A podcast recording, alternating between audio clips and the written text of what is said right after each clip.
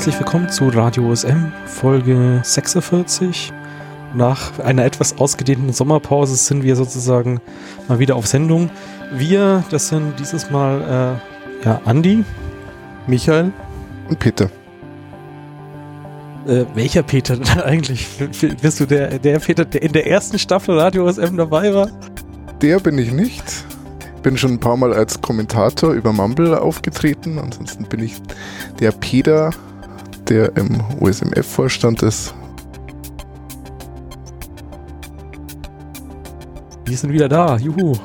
Ich habe es ja in, in dieser Zwischenfolge irgendwann mal auch gesagt gehabt, dieser 045. Äh, es gab eine Vielzahl von Gründen, weswegen wir einfach nicht die Zeit gefunden haben, schlichtweg, und mit sonstigen Themen beschäftigt waren ähm, und es nicht auf die Reihe gekriegt haben, schlichtweg, äh, da was zu machen, neue Folgen aufzunehmen, einfach weil beruflich eingespannt oder durch Studium und sonst irgendwas. Äh, Veränderung der Person äh, ist manchmal angenehm, eben an einem Ort zu sitzen. Und wenn das nicht mehr so gegeben ist, wird es manchmal einfach dann schwierig, äh, was voranzubringen. Von der Seite her hoffen wir, dass wir es in 2018 jetzt ein bisschen äh, besser wieder auf die Reihe kriegen. Ähm, noch ist Januar, der 30. Januar als Aufnahmedatum übrigens. Wir haben noch Chancen, uns Neujahrsvorsätze zu, zu, machen, zu machen oder zu nehmen. Ja, wie ist denn jetzt eigentlich wieder, also wie kam denn die Idee auf, jetzt wieder Radio OSM zu machen?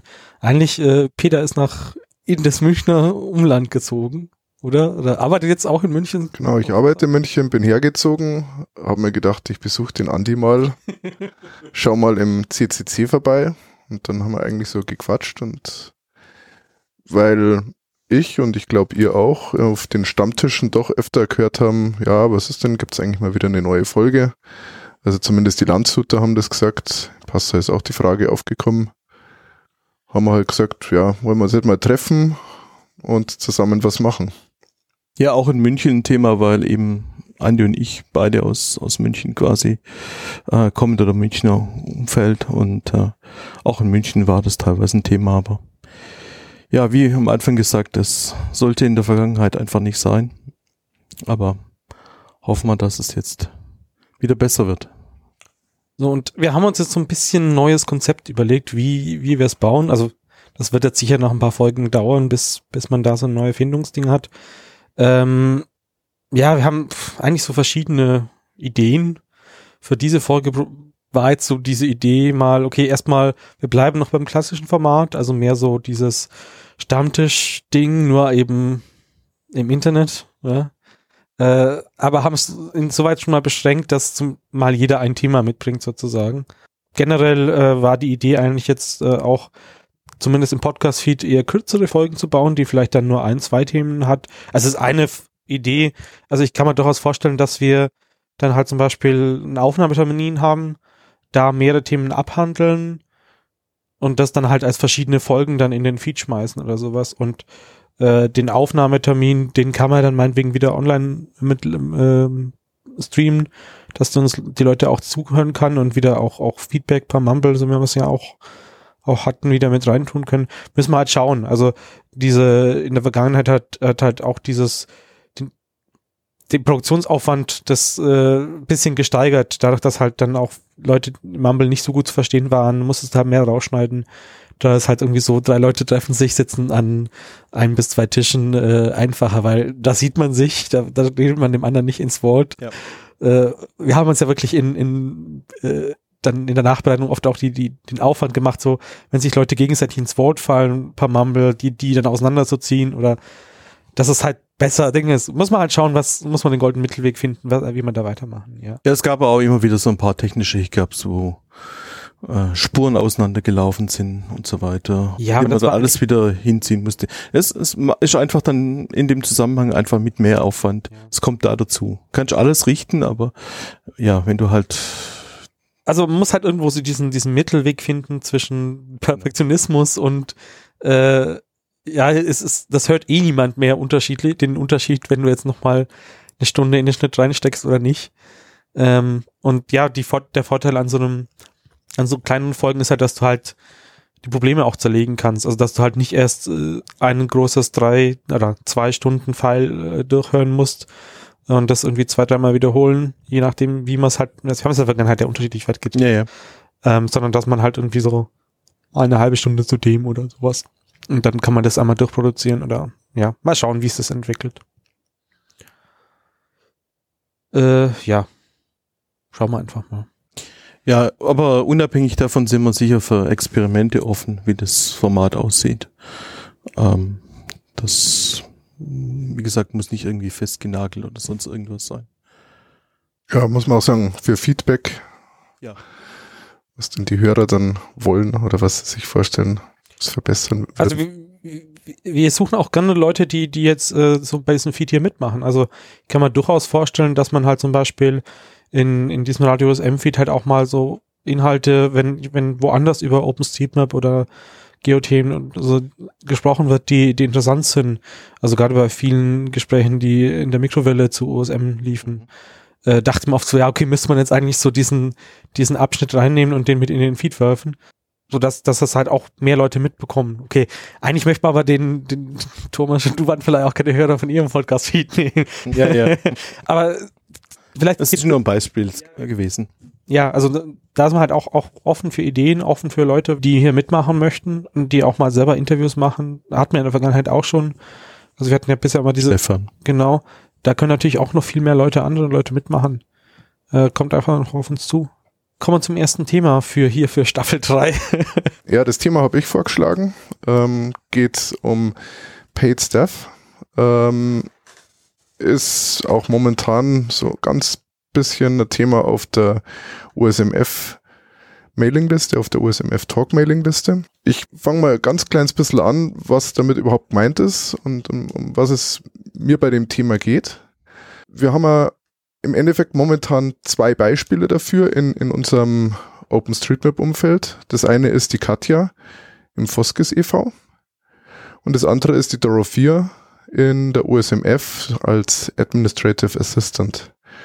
Und davon abgrenzen will ich eigentlich so ein bisschen diese indirekte Bezahlung. Also wir haben ja zum Beispiel die Leute von Mapbox, die dann am IT-Editor arbeiten, der ja im Endeffekt auch direkt auf der Hauptseite ist und da schon, wo die sehr viel Geld eigentlich reinstecken, um, um da den Editor auf der Hauptseite zu haben, auch wenn sie ihn noch anderweitig verkaufen. Oder auch abgrenzen im Endeffekt, dass der USMF-Vorstand so zu sechs Siebtel im Endeffekt für OpenStreetMap-Tätigkeiten im weitesten bezahlt wird. Jetzt nicht für ihre Tätigkeiten im Vorstand, aber sie sind halt trotzdem bezahlt aus in diesem OpenStreetMap-Umfeld. Also, weil sie zum Beispiel in einer Firma arbeiten, die wieder auf OSM-basierte Dienste anbietet oder sowas. Ja. Und ja, also von dem her würde ich da eben unter diesem Paid Staff verstehe ich eine festangestellte Kraft, die im Verein oder in der Foundation dann eben tätig ist und nicht irgendwie ähm, ja Einzelauftragsvergabe oder ähm, dass man so mit Fundings oder, oder Grants vergibt, dass man da sowas macht oder Leute, die einfach bezahlt werden und dann aber das vielleicht noch ein bisschen in ihrer Arbeitszeit mitmachen. Also muss man halt ein bisschen unterscheiden. Ähm, mir geht es vor allem um diese wirklich Festangestellten. Diesem, ja. Ein Thema wäre auch in dem Zusammenhang zu nennen Paid Mapping. Also es gab es ja auch in der Vergangenheit ähm, dass Firmen Leute beauftragt haben, ja, aber irgendwie das ist, Daten das ist ja Projekt, projektbezogen. Ja. ja.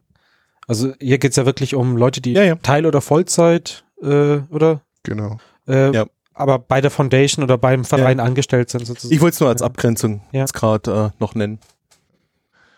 Und da ist es ja ein bisschen so, also ich weiß nicht, ob, ob jetzt jemand da diese Manifestos von den Vorstandsmitgliedern gelesen hat, aber da ist es so, dass diese Frage immer wieder aufkommt, wie schaut es denn mit Paid Staff aus? Seid ihr dafür? Seid ihr dagegen? Da ist es zum einen, dass ich das Gefühl habe, dass die Leute immer noch etwas unterschiedlich drüber, also wie sie es interpretieren, was das eigentlich genau ist. Und mir kommt schon so vor, dass ein, ein Großteil, zumindest von den Kandidaten, dafür ist, dass man Leute einstellt, dass man Leute zahlt. Und ich glaube, dass ich einer der, der wenigen war, die da sehr strikt dagegen waren. Ich habe gleichzeitig so ein bisschen das Gefühl, in dem kleinen Ausschnitt von OpenStreetMapern, die ich jetzt kenne aus Deutschland, dass, dass die deutsche Community gefühlt eher dagegen ist. Also du hast ein paar Leute gefragt, ja. soll man Leute zahlen oder nicht? Äh, und dann die meinten halt alle, ja, finden sie eher unschön. Genau. Und um da nochmal eine Abgrenzung zu machen, ähm, wenn ich sage, ich will keine Leute bezahlen, dann meine ich da eigentlich im Endeffekt sowas wie Katja oder Dorothea, so in diese Richtung und das verstärkend zu machen. Ich meine zum Beispiel nicht, was wir einfach brauchen, dass wir den Hausmeister bei der Foskis-Konferenz zahlen müssen. Ja. Da, da führt kein Weg dran vorbei, das sind, sind Sachen, die wir machen müssen. Oder dass die USMF einen Anwalt zahlen muss, wenn sie vor Gericht muss oder, oder einfach so rechtliche Fragen entscheiden muss, die man halt dann einfach auch nicht als Laie beantworten darf. Oder auch der Steuerberater, dass man da ein, ein rechtskonformes Dokument bei der, beim, ich weiß nicht genau, wie es heißt, in, in Großbritannien abgibt, dass es dann steuerkonform ist. Da muss man einfach jemanden zahlen, damit das alles seine Richtigkeit hat. Das kann jetzt nicht jemand hergehen und einfach so mal nebenbei machen. Genau. So, äh, was sind ja so die, die Punkte, die, die da immer so dagegen können? Also ich kenne halt die, so eine ähnliche Diskussion aus dem CCC-Kontext. Äh, da wird das unter dem Stichwort kein bezahlten Aktivismus oder sowas äh, zusammengefasst, ähm, was sicher auch mehrfach definiert ist und auch da immer zu Chaos führt oder so. Ähm, aber ich nehme jetzt einfach mal, damit wir eine Diskussion haben, mal die Gegenposition ein. Ähm, ich finde, es sollten mehr Leute in der Foundation oder so angestellt werden, damit es mal vorangeht, dass Zeug nicht immer äh, liegen bleibt äh, und dann eben drei, vier Jahre dauert, bis irgendein Projekt durchgezogen ist oder sowas. Ja, also ich sehe da eigentlich eine, eine Vielzahl von, von Argumenten, die dagegen spricht. Ähm, das Schlimmste was ich erstmal finde, ist, dass dieser für mich dieser Community-Charakter ähm, in Gefahr ist oder verloren gehen kann. Ich will jetzt nicht sagen, also ich will nicht gegen Dorothea oder gegen Katja argumentieren. Ich will dagegen argumentieren, das Ganze zu verstärken, weitere Leute einzustellen und das größer werden lassen. Oder wenn größer, dann sehr, sehr langsam zu sein. Also mein Negativbeispiel ist immer die Wikimedia Foundation, sowas fände ich fürchterlich, wenn sich OpenStreetMap dahin entwickelt. Ja. Also die haben momentan 280 Angestellte und einen Umsatz von 100 Millionen Dollar oder sowas. Und das ist einfach nicht das, wo ich das OpenStreetMap-Projekt hingehen sehen will. Und da habe ich einfach ein bisschen Angst, dass eben, das, das meine ich mit diesem Community-Charakter, dass es einfach schön ist, dass die Leute alle irgendwie das freiwillig machen. Sie, sie treffen sich, weil Spaß dran haben. Sie gehen am Abend ins Pub. Und ich habe einfach keine Lust, dass ich mich dann mit anderen, die sich dann auch sicher OpenStreetMap-Enthusiasten nennen würden, aber sagen, nee, jetzt ist 6 Uhr, jetzt habe ich Feierabend. Das ist dann für mich, da geht einfach was verloren. Es ist in dem Sinn inkompatibel, weil die, die Aktivitätszeiten komplett andere sind. Genau. Also ich meine, hat man beim internationalen Projekt natürlich sowieso, aber es ist halt trotzdem, auch wenn man sich jetzt drüber unterhält, wann macht man bei der OpenStreetMap Foundation ähm, ein Face-to-Face-Meeting? Mache ich das unter der Woche oder mache ich das am Wochenende? Bei der Foskis-Konferenz im Endeffekt das gleiche. Ja? Der OpenStreetMap Samstag ist am Samstag und die Konferenz selber ist unter der Woche, weil es einfach für die Leute, die das als Hobby machen, erstmal nicht so einfach ist, eine Woche dann Urlaub zu nehmen, dass sie auf so eine Konferenz gehen. Ein Wochenende mitzunehmen ist halt ja, das gehen sie halt sonst mappen, ja. Funktioniert das halt. Und da hätte ich halt schon Angst, je größer das das wird, dass das halt allgemein sich auf diesen Community-Charakter von dem gesamten Projekt auswirkt und das einfach schwächt, wenn man da mehr bezahlt und das als natürlich erachtet, dass man die Leute für, für die Arbeiten erzählt, bezahlt. Aber wer, wer soll dann diese ganzen Bürokratie-Tasks, äh, die in in jedem größeren Konstrukt, den man, das man so hat, irgendwie Anfall denn dann erledigen? Äh, es gibt doch nicht für alles Leute, die es in der Freizeit machen können, beziehungsweise dann machen es wieder nur die, die es sich halt leisten können, oder? Ja, das mag vielleicht richtig sein. Und ähm, ich meine, die 4 übernimmt jetzt zum Beispiel da auch einige Arbeiten, die, die vielleicht da dazu zählen. Was, was macht Aber- sie denn konkret? Weil, Also ich sag mal, wa- was zum Beispiel jetzt schwierig ist, aber jetzt auch noch streitbar ist, ist, dass sie bei den Working Groups ähm, Protokolle schreibt und dann die, die das Wiki auf Vordermann bringt, die Einladungen verschickt und so weiter und so fort. Das ist aber, ja, also das ist eine Arbeit, die man halt sagt, wenn man jetzt da Freiwilliger ist, dann muss man halt diese Zeit opfern, dass man sich einfach mal noch eine Stunde hinsetzt und das macht. Kann man halt machen. Oder man kann sich auf den Standpunkt stellen, ich will diese Zeit nicht opfern, weil das langweilig ist, ähm, zahlt mal dafür für jemanden. Also ich verstehe, dass man da beide Seiten, beide Punkte, Standpunkte einnehmen kann. Aber es ist halt gleichzeitig eine, eine große Gefahr, dass wenn ich Leute bezahle, dass ich mich auch dran gewöhne. Dass ich einfach sage, wenn ich jetzt die Dora 4 immer das Protokoll schreibt, dann finde ich garantiert niemanden Freiwilligen mehr, der das Protokoll schreibt. Warum sollte ich das Protokoll schreiben, wenn sowieso schon jemand da ist, der dafür bezahlt wird? Da wird sich keiner mehr melden und sagen, ich mache das. Und gleichzeitig habe ich diesen Gewöhnungseffekt, dass ich diese Aufgabe auch nie wieder an jemand anderen delegieren kann oder jemanden suchen kann, weil das einfach gesetzt ist. Die macht es, die ist eingestellt dafür und im Endeffekt wird sich ihr Aufgabenbereich höchstens erweitern, aber nicht verringern. Auch weil ich in dem Moment halt sehr einfach damit argumentieren kann, ja, wenn die 4 jetzt nicht mehr da wäre, dann wird es gar keiner mehr machen. Und das würde wahrscheinlich auch erstmal stimmen. Es wird schwieriger ist, in diesem Moment dann jemand zu finden. das heißt, die ist dann wirklich bei den Meetings mit dabei und schreibt es dann mit oder wie, wie, wie entstehen diese Protokolle dann da oder? Ja, genau. Also man muss sagen, die Dora 4 ist, ähm, ja, die ist auch so in einem Hackerspace unterwegs und wenn du so ihren, ihren Laptop siehst, ist sie ja so Nerd-Fraktion, ähm, Toraufkleber und alles Mögliche und ähm, sie ist zum Beispiel in der äh, Communications Working Group, ist sie aus freien Stücken dabei, da wird sie nicht dafür bezahlt, macht die Arbeit dann trotzdem, auch Protokoll schreiben und so weiter.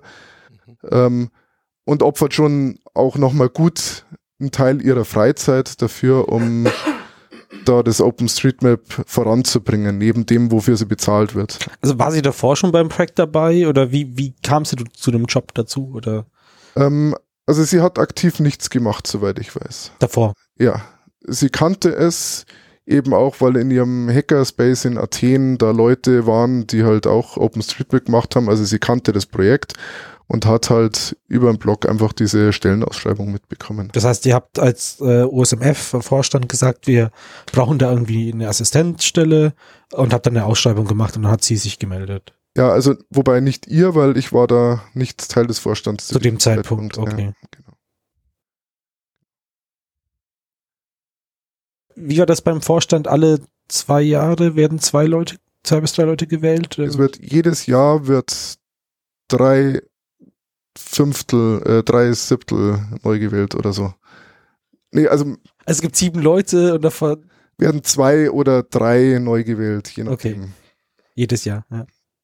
Ich glaube, genau, ein Drittel muss neu gewählt werden und dieses ein Drittel ist dann, kann dann immer auf einen, auf zwei oder auf drei fallen, je nachdem, wie lange sie schon drin waren. Ja. Irgendwie so in der Richtung. Okay. Jetzt haben wir das eine Beispiel, das wir vorhin erwähnt haben, äh, schon, schon gesagt. Gehen wir auf das zweite Beispiel, Katja. Äh, was macht Katja äh, in der, im Foskes? Ja, Katja. Um es vorwegzunehmen, ich habe eine gespaltene Meinung zum Thema Paid Stuff. Ähm, Deswegen sitzt sie auch zwischen genau, uns. Deswegen sitzt die zwischen euch, genau. Nachdem der so freundlich war, die Gegenposition einzunehmen. Ähm, äh, Katja, sag ich mal, ist so ein bisschen die, die gute Seele aus meiner Sicht in der Organisation der Foskis-Konferenz. Ähm, sie, ähm, Katja ist vor mehreren Jahren äh, dazugekommen in die Organisation der Foskis-Konferenz in Dessau war das, glaube das erste Jahr. Ähm, also grundsätzlich muss man erzählen, die Foskis-Konferenz ist das jährliche akademische Treffen der deutschen OpenStreetMap-Konferenz unter anderem, oder? Akademisch. Ja, okay, stimmt. Ja, es gibt diesen zwei Teilen. Es gibt diesen, diesen OSM-Teil. Ja. Na, ist eigentlich vollkommen äh, egal. Nee. Es gibt das ist eine Konferenz, ja, die wandert, äh, die ist jedes Jahr woanders. Die ist jedes Jahr woanders. Äh, sie ist, soll vorwiegend eigentlich im Frühjahr sein. Sie war schon im Ende des Jahres, im, im Spätsommer oder sowas in, in, Salzburg, wobei die Salzburg-Konferenz ja eh eine Sonderstellung hatte. Aber äh, ist im Frühjahr ist eine Konferenz, die Foskis-Konferenz, die sich einfach mit OpenStreetMap oder und, und freier Geosoftware befasst. Aber es und grundsätzlich ist immer so, dass das, das Team, das es vor Ort veranstaltet, die das mal ein anderes ist. Das, genau. Äh, wie du gesagt hast, der Ort wechselt äh, und das, die Hauptorganisationsarbeit wird durch äh, das ein Local Team, also ja, Leute vor Ort. Also meistens gemacht. Mitarbeiter von dem Lehrstuhl, bei genau. dem es halt veranstaltet wird, was an irgendeiner Hochschule macht. Die Konferenz findet eigentlich immer an der Hochschule statt. Das heißt jetzt ja, Hochschule oder Uni, je nachdem, ähm, meistens an, an Hochschulen oder sowas. Und ähm, das, damit ist das äh, Organisationsteam vor Ort jedes Jahr ein neues. Es gibt innerhalb des Foskes e.V.s auch Leute, die jedes Jahr an der Organisation mitarbeiten. Aber natürlich sind die Ressourcen von den Leuten begrenzt. Und ähm, wie gesagt, ich meinte, es sei in Dessau zum ersten Mal gewesen, die, die Foskis-Konferenz, wo man, wo Katja dazugekommen ist, äh, in dem im Vorfeld was, ja, ich weiß nicht, schiefgegangen ist oder sowas. Auf jeden Fall war es, war der Vorlauf viel zu kurz und man hat sich dann damals gesagt, dass entweder man holt sich äh, Hilfe dazu, um die Konferenz zu organisieren für dieses Jahr, äh, oder man wird es nicht schaffen, die Konferenz überhaupt äh, hinzukriegen.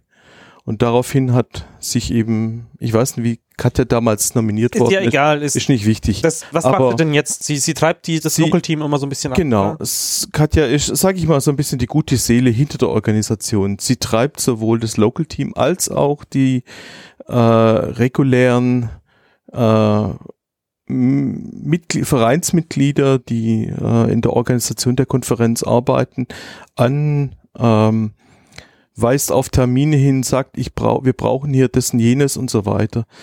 Äh, es gibt für die Foskis-Konferenz ein Konferenzhandbuch, das liegt auch im Wiki äh, verfügbar öffentlich. Da ist eigentlich alles beschrieben, aber äh, es ist trotzdem einfach, sag ich mal, nötig, jemand zu haben, der immer wieder den Finger in die Wunde legt und sagt, äh, das müsste jetzt aber dringend mal gemacht werden und so weiter. Also einfach, okay, so und so viele Wochen vor der Konferenz, hey, eigentlich ist, äh, müsste das jetzt schon erledigt sein. Was ist denn der aktuelle Stand? So genau. jemand, der da koordinierend eingreift oder halt, äh, ja. Ich habe ja in Passau die Foskes als, als Local-Team ähm, begleitet oder ausgerichtet, wie auch immer. Und da war es dann auch, dass die Katja zum Beispiel sich ein Wochenende Zeit genommen hat und dann kam sie halt vorbei. Also gut vor der Konferenz, ja. dass man sich dann die Räumlichkeiten anschaut. Sie schaut dann einfach an, passt es, wo stellen wir die Tische auf, dass das einfach geplant wird. Und ich meine, ich war auch schon bei einer Foskes-Konferenz davor, also wusste ich an sich, wie es ausschaut, aber es ist halt, sie sagt halt dann im Endeffekt, also plant nochmal mit und schaut halt, dass alles mit rechten Dingen zugeht und dass das wirklich alles passt und hat einfach diesen Zeitplan nochmal ein bisschen im Blick, damit sie, damit sie da, damit nichts schief geht einfach. Ja. Und auch zum Beispiel so gewisse Kommunikationssachen, die jetzt ja nicht Lokalteam sind, da gibt's eigentlich auf Foske-Seiten niemand, der jetzt da dann, ja, sagt, ich bin dafür verantwortlich. Also mhm. das betrifft zum Beispiel das Prätix, das wir jetzt verwendet hatten für den Ticketkauf. Und da ist in dem Sinne niemand, der sagt, ja, ich kümmere mich um alles, sondern die Katja koordiniert das. Also natürlich schon, wenn sie dann finanzielle Sachen braucht, dann ruft sie einen Fred an und der zahlt dann oder weil er Finanze im Foskes e.V. Genau. sozusagen ist. Ja. Und auch sobald eine Entscheidung ansteht, dann fragt sie auf der Konferenzliste nach oder dann muss der Marco entscheiden oder unterschreiben, aber der ist Vorstandsvorsitzender. So ist es. Aber sie hat halt einfach so den Überblick über alles, würde ich mal sagen. Mhm. Und da muss ich gleich mal noch eine witzige Sache sagen, die sie zu mir bei der Veranstaltung, also bei der Organisation in Passau zu mir gesagt hat. Ähm, ich weiß jetzt nicht mehr genau, um welche Arbeit das es ging. Irgendwas musste erledigt werden und dann hat sie gesagt, ja, da müssen wir jemanden finden, der das macht. Also wenn, wenn sich keiner findet, dann würde sie es machen, aber das fände sie ziemlich blöd, weil es ist ja eine Community-Konferenz und da sollte für solche Arbeiten nicht bezahlt werden und deshalb will sie eigentlich nicht zu viel Arbeit erledigen. Und ähm, ich weiß jetzt nicht genau, wie ihre Vertragsdetails sind. Ich glaube, sie könnte da einfach auch mehr Stunden abrechnen. Aber sie sagt halt, es ist eine Community-Konferenz, deshalb macht es auch die Community. Ich schaue nur, dass so alles noch läuft. Und deshalb sieht man dann auch, wer die Konferenzliste oder diese Programmkomitee-Liste liest, dass sie halt regelmäßig dann sagt, Leute, das fehlt, wer kümmert sich drum, macht's das? Im Normalfall antwortet dann keiner, dann fragt sie nochmal nach und fragt nochmal nach und irgendwann erbarmt sich dann jemand. Ähm, auch lustige Geschichte, wo sie jetzt letzte Woche mit den, also ihr es mitbekommen habt, mit den Aufzeichnungen auf der Webseite im Programm steht, ob der Vortragende einer Aufzeichnung zugestimmt hat. Mhm. Bei der Einreichung eines, eines Talks gab es aber dieses Checkbox-Feld noch nicht. Es kam erst später dazu. Weshalb im Programm jetzt äh, im Endeffekt bei allen stand, sie stimmen einer, Vor äh, einer Aufzeichnung des Vortrags nicht zu. Haben sich jetzt einige verwirrt gezeigt und beschwert. Und dann hat Katja gesagt, ja, was mache ich denn da? Ich habe dann geantwortet und so etwas scherzhaft. Es gibt zwei Möglichkeiten. Du kannst alle Talks durchklicken und sagen Nein, oder es geht jemand her und geht über die Datenbank und macht einen Update-Query. Ja, daraufhin hat sie dann gesagt, ja, so sie gibt bis heute Abend, dann fängt sie an zu klicken, was dann den äh, Frederik dazu bewegt hat, so, oh nein, Katja, das kann ich dir nicht antun. ich hab's gemacht und hat er dann schnell die Datenbank geupdatet. Ja. Also es bedarf jetzt die Einladung für die Foskis 2018 Genau. Ja, okay. Katja setzt Triggers, sagen wir es einfach so, und okay. folgt Themen nach, aber sie äh, meint, sie müsste alles machen. Und äh, für diese zwei Beispiele, äh, findest du die schon, schon, da gehen Teile davon zu weit oder äh, sagst du, okay, das ist gerade so die Grenze, mehr geht nicht oder? Also ich will das anders beantworten, ja. wenn man jetzt mit jemand wie dir, der strikter Befürworter für bezahlte Mitarbeiter ist. Zumindest ähm, im Kontext dieser Diskussion hier. Genau, äh, redet, dann ist es halt wichtig, dass man schon einen klaren Gegenpol vertritt. Ich meine, in einer, wenn man dann zu einem Kompromiss kommen muss, kann man ja dann nochmal sich etwas erweichen, aber erstmal an sich bin ich dafür, dass Leute, also dass in einem Community-Projekt und einer Community-Veranstaltung wie der Foskis-Konferenz sowas alles auf Freiwilligkeit basieren sollte. Ich weiß jetzt nicht, ob das deine Frage in dem Sinn beantwortet. Ich bin mit ihrer Arbeit sehr zufrieden. Und Aber du fändest trotzdem cool, wenn niemand das freiwillig machen würde. Ja. Aber es macht de facto niemand offensichtlich, ja. Ja, ich denke mal, das ist auch jetzt so, dass man halt im Endeffekt auch von der Katja nicht mehr wegkommt, ja. Oder von jemand, der halt die Rolle dann entsprechend ausführt, ja. Ja, und es wird sich auch, wenn jemand bereit wäre, ich meine, geht keiner her und sagt, äh, ist mal übertrieben, schmeißt sie wie Katja bitte raus, ich will das machen, ja. Das ist, ähm, es ergibt halt einfach jetzt keinen Sinn mehr. Es wird es auch nicht geben, muss man ehrlich ja. sagen. Und wenn, da wird sich jemand eine andere Aufgabe suchen. Ja, richtig. Es gibt immer genügend Baustellen, wo man was tun kann. Okay, aber das heißt, äh, wenn es nach dir geht, soll niemand weiteres mehr eingestellt werden. Ja. Ja. Gab es denn konkret schon Vorschläge, für was man weitere Leute einstellen könnte? Oder? Also da jetzt zum Beispiel bei der Dorothea der ähm, Vertragsverlängerung ansteht, bin ich mir sicher, dass in der Diskussion jetzt wieder aufkommen wird, dass ihr Vertrag erweitert wird, vergrößert wird. Mhm. Also ich, ich weiß jetzt momentan nicht, wie viele Stunden das sie momentan schreiben darf. Das ist ja auch so eine, ja, im Endeffekt Selbstständigkeit, die sie da hat. Also sie, sie hat so, so einen Vertrag, so und so viele Stunden darf sie bei uns abrechnen. Da kommt sie im Endeffekt immer drüber. Und die Leute sind halt sehr zufrieden mit ihr. Also ich auch, ja. Ich finde es super, was sie macht und wie sie es macht. Es ist alles wirklich toll. Ähm, und von dem her bin ich mir ganz, ganz sicher, dass ähm, die Diskussion aufkommen wird und die Forderung kommen wird, dass wir eher mehr Stunden bezahlen im neuen Vertrag. Und bist du dagegen? ja, ich weiß nicht, ob ich das jetzt in dem Sinn schon kundtun öffentlich sagen werde. Ja, oder ob ich dazu eine wirklich gefestigte Meinung in dem Sinn habe. Ähm, ich finde halt, momentan ist es so, dass zum Beispiel die ähm, Licensing Working Group ähm, hat ein Anrecht auf so und so viele Stunden Dora 4. Ja? Mhm. Die hat dann eben Protokoll schreibt und so weiter. Kann, können auch auf andere Art und Weisen zurückgreifen. Da ich finde, dass die Working Groups gestärkt werden sollten und gleichzeitig wir keine Freiwilligen finden und so, sollte da auf jeden Fall eine Gleichheit, Gerechtigkeit, wie auch immer hergestellt werden und auch die anderen Working Groups die Möglichkeit haben, von ihr Hilfe zu äh, äh, erfahren. Ja. Und das funktioniert natürlich nur mit einer Ausweitung ihres Vertrags. Insofern. Oder von ja. einem zweiten Vertrag, wenn man noch jemand findet, der ähnliches tun wollte. Ja, du musst jetzt sagen, sie, 4 ist sehr, sehr gut ausgebildet. Die hat ein PhD in, ich glaube, Bioinformatik, Chemie, irgendwie sowas in der Richtung hatte im Endeffekt auch einen super Job und ist aus privaten, persönlichen Gründen zu ihrer Mutter nach Griechenland gezogen in der schlimmsten Krisenzeit und ist da jetzt im Endeffekt arbeitslos. Und arbeitet da jetzt sozusagen für einen Hungerslohn ein paar Stündchen für die USMF, ähm, was sie vielleicht mit der, weil sie bei ihrer Mutter wohnt, dann so über die Runden kommen lässt von dem her steht da außer Frage, dass da eine weitere Person eingestellt wird, sondern ja, sie ja. hat auf jeden Fall Bedarf und Interesse dran, mehr Stunden mit uns abzurechnen. Also sie ist nicht Freelancer, die das für mehrere verschiedene Kunden macht, sondern sie hat im Prinzip nur einen Kunden, die OSMF. Äh, ja, ich weiß okay. nicht, ob man das so sagen darf, aber ja, ja, genau. Ja, okay. Ja, wie gesagt, ich hänge da dazwischen. Wie du gesagt hast, vor mit Wiki Media Foundation oder sonst irgendwas.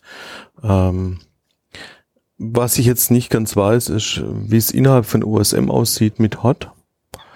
Ähm, da muss ich ehrlich sagen, habe ich Hot zu wenig im, äh, im Blickfeld, aber Hot sehe ich auch in der Beziehung immer ein bisschen kritisch, weil bei Hot immer sofort sehr viel Geld im Spiel ist und so weiter und Sachen mit bezahlen und so weiter.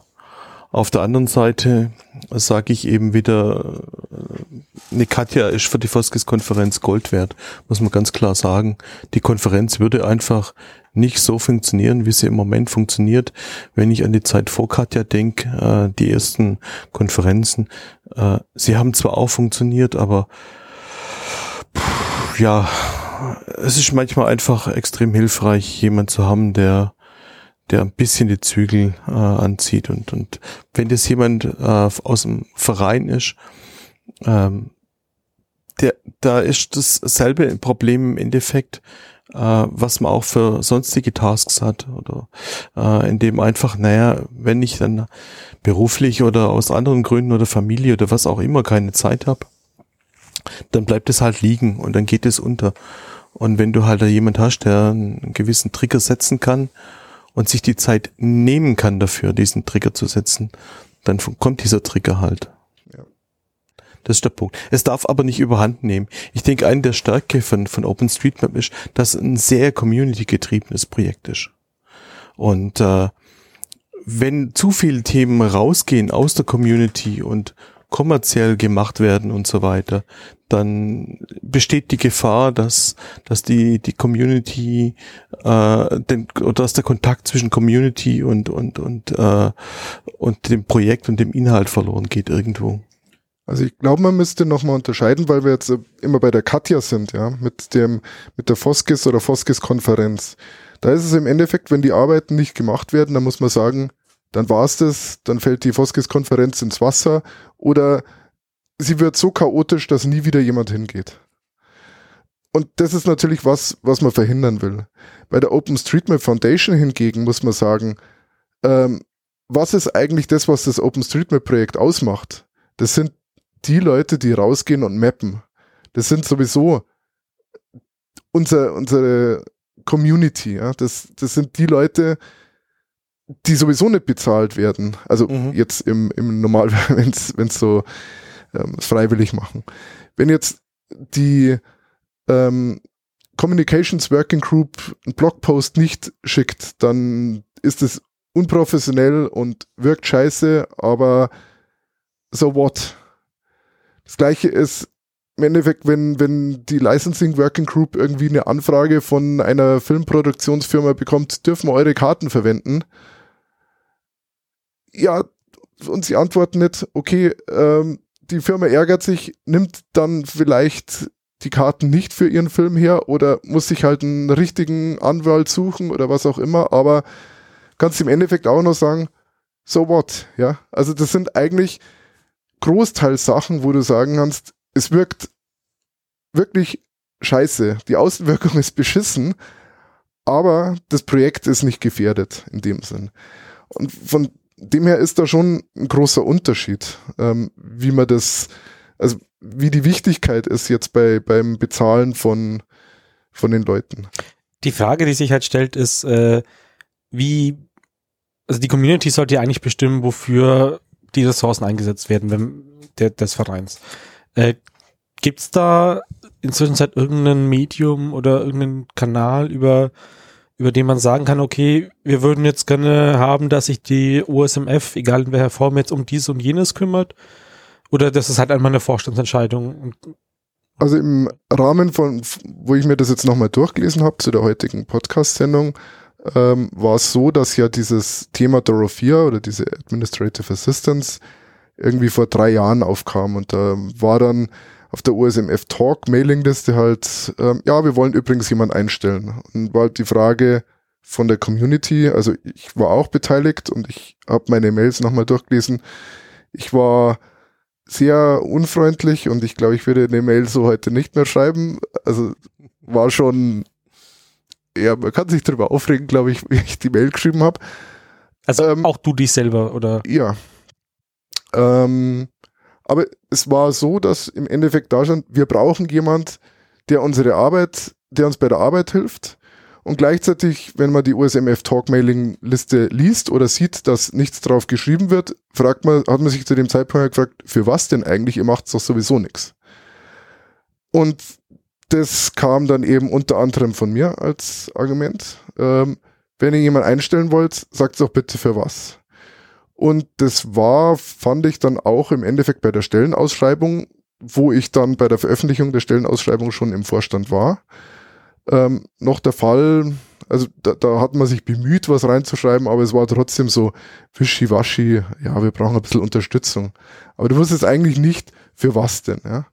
Und ich zumindest hatte das immer so als Forderung, dass man das halt irgendwann mal noch erklärt, was die denn eigentlich machen soll, diese Stelle, und im Endeffekt ist es aber eigentlich so gekommen, dass man halt geschaut hat, ja, hier ist eine Aufgabe und dann gibt man das halt dann ab.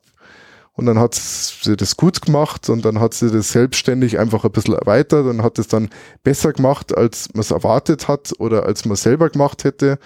Und so ist es eigentlich ein bisschen gekommen. Aber es war in dem Sinn niemals so, dass man eine Beschreibung hatte, wie diese Stelle auszuschauen hat. Es war was, was ich auch im Vorstand immer bemängelt hatte und auch, dass wir das nie irgendwie zurückgemeldet haben, wie das denn jetzt läuft, dass man irgendwie so eine Evaluierung macht, weil da immer von den, von meinen Vorstandskollegen so ein bisschen die Angst aufkam, dass man die Dorothea selbst bewertet, dass, dass man quasi das Mitarbeitergespräch in die Öffentlichkeit trägt. Und ich gleichzeitig aber immer versucht habe, eigentlich die, die Stelle in den Vordergrund zu stellen und darüber zu diskutieren, was ja mir auch nicht gelungen ist, das gegenüber meinen Vorstandskollegen zu argumentieren.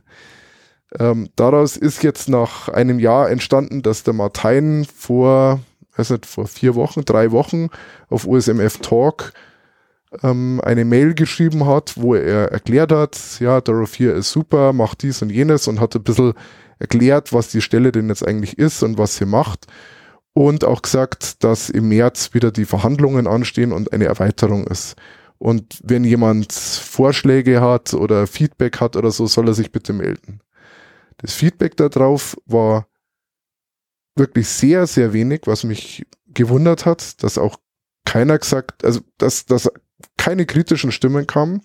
Es kam im Endeffekt nur Rob von der von der Soten Working Group hat gesagt, ja, äh, er liebt Dorothea, sie soll unbedingt äh, weitermachen. Ich glaube, irgendeiner hat gesagt, wir sollten ihr eine Gehaltserhöhung geben oder sowas, äh, wo der Fred gleich eingesprungen ist. Ähm, und dann gab es noch ein paar, die halt im Endeffekt plus eins, äh, sie ist top du findest die Mailingliste auch so ein bisschen unzureichend als äh, Kommunikationsmedium zwischen den Mitgliedern der OSMF, gegenüber sich der der Vorstand am Ende auch rechtfertigen muss, sozusagen. Ja, ich finde, also mich hat als Nicht-Vorstand, wo ich es noch nicht war, immer gestört, dass dass keine Kommunikation da war, dass, dass man nicht wusste, was das Board macht und so weiter. Aber gleichzeitig muss ich jetzt als Vorstand auch sagen, ähm, dass es mich auch wundert, dass es so wenig Leute interessiert. Ich muss sagen, der Christoph, der ist immer so, der piekst immer überall rein und ähm, also Christoph Hormann, ähm, also, äh, Mexico, ja, genau. genau.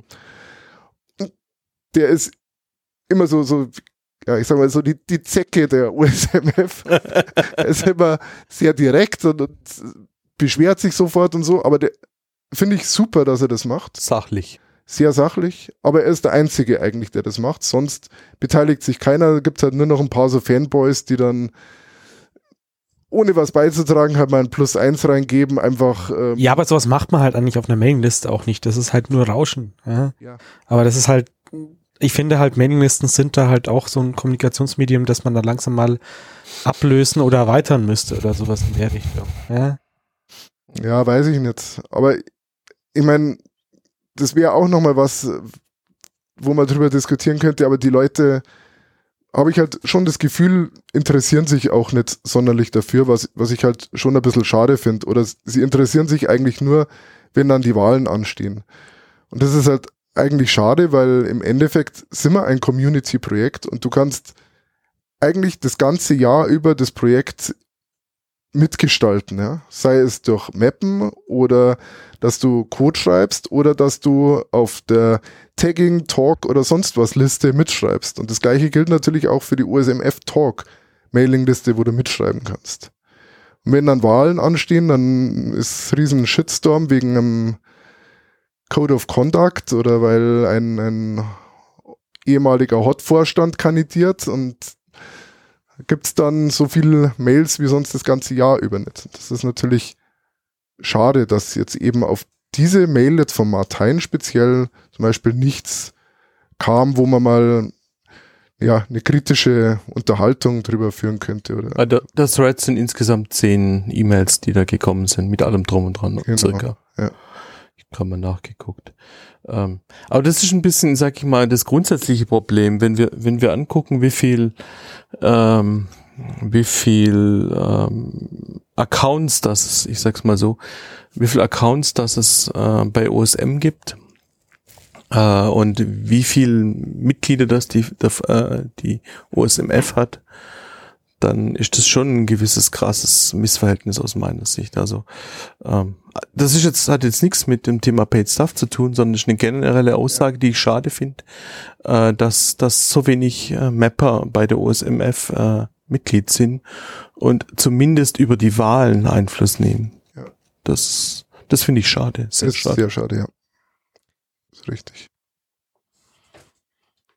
Also die Frage ist immer, wie, wie motiviert man die Leute da? Also zum Beispiel, wenn, wenn du eh nur wählst, so dann, dann haben, hat das natürlich auch, warum soll ich denn in dieser OMMS, OSMF da äh, Mitglied werden? So, äh, und wenn sie nach außen hin eh nicht zugänglich ist, weil nur auf so einer seltsamen Mailingliste, wo eh niemand antwortet, weil eh alle so frustriert sind, dass sie nicht nichts weitergeht, wenn ich jetzt mal extrem, ich kenne die Mailingliste nicht, ähm, sondern interpoliere halt so ein bisschen, wie es bei anderen äh, Dingen ist, die ich halt kenne, äh, warum soll ich dann überhaupt Mitglied werden, wenn ich eh nichts ändern kann? Ja?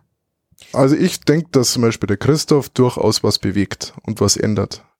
Und weil er da mitschreibt. Also es ist auf jeden Fall möglich. Mhm. Und was man auch ganz klar sagen muss, ähm, das ja, würde ich jetzt mal mir zurechnen, äh, dass die Vorstandssitzungen ja mittlerweile öffentlich sind. Jeder kann ins Mumble reingehen. Es wird von der Dorothea, glaube, eine Woche normalerweise vorher angekündigt, dass die sind, Auf besagter Mailingliste. auf besagter Mailingliste. Auch ähm, wir Steht kündigen es in der ich glaube. Wochennotiz und der Weekly USM kündigen wir es an. Im Wiki steht es auch, ja, im Kalender. Also es ist schon eigentlich publik, dass das ist. Ja. Da kann jeder reingehen, zuhören. Ähm, es gibt danach immer noch so eine Q&A-Session, wo man noch also mal fragen kann, Feedback geben kann oder so. Ist eigentlich auch möglich. Und ähm, die Agenda wird vorher rumgeschickt, wo man auch Kommentare abgeben kann. Und auch da, also man muss sagen, jetzt seit die Hessa ähm, im Vorstand ist, die hat da, glaube ich, so einen kleinen Fanclub mitgebracht. Aber davor waren eigentlich in den Vorstandssitzungen ein, zwei Personen drin. Und das war der Also Christoph, Externe Leute. externe Leute. Die Ja. nicht im Vorstand sind. Genau. Ja. Und das war im Normalfall der Christoph, also Emerchico, und der Nakana teilweise. Ja. Das sind die zwei, die halt drin waren, ja. Und finde ich halt auch schade, dass die Leute nicht reinhören. Auch zum Beispiel die ganzen Kandidaten selber, die jetzt beim letzten Mal kandidiert haben, im Endeffekt keiner drin war Also davor. davor, Mhm. die Frage bekommen haben im Wiki, ob's, wie viele das, das schon drin waren, und dann sind sie einmal jetzt quasi reingekommen, ja, um, um da eins schreiben zu können, sozusagen. Äh, die nächste Wahl ist wann? Oder die jetzt gerade? Oder? Immer im Dezember im Endeffekt. Ähm, Ja, kommen wir da irgendwie zu einem Fazit. Also du zusammenfassend, du möchtest keine Wikimedia werden als OSMF? Ja, ich würde vielleicht mal noch ähm, die Leute mitnehmen, die jetzt sagen, ja, was quatscht er denn da eigentlich? Ist ja nicht schlimm, wenn wir da jetzt ein, zwei Leute zahlen. Will ich das Ganze mal noch ein kleines bisschen pervertieren oder mal noch aufzeigen, wie das halt auch sch- schlimmer werden kann und dass es einfach auch so eine gewisse Spirale sein kann, ja, dass man halt sagt, man erweitert es. Also als erstes einmal noch gesagt, ähm, die OSM-US-Leute, die stellen momentan sowas wie einen Geschäftsführer ein oder suchen da einen, der dann da die Geschäfte leitet. Ich weiß also genau, wie die Jobbezeichnung heißt, aber der wird da schon etwas größer bezahlt, dass er quasi dieses ja, ganzen Verwaltungsarbeiten macht.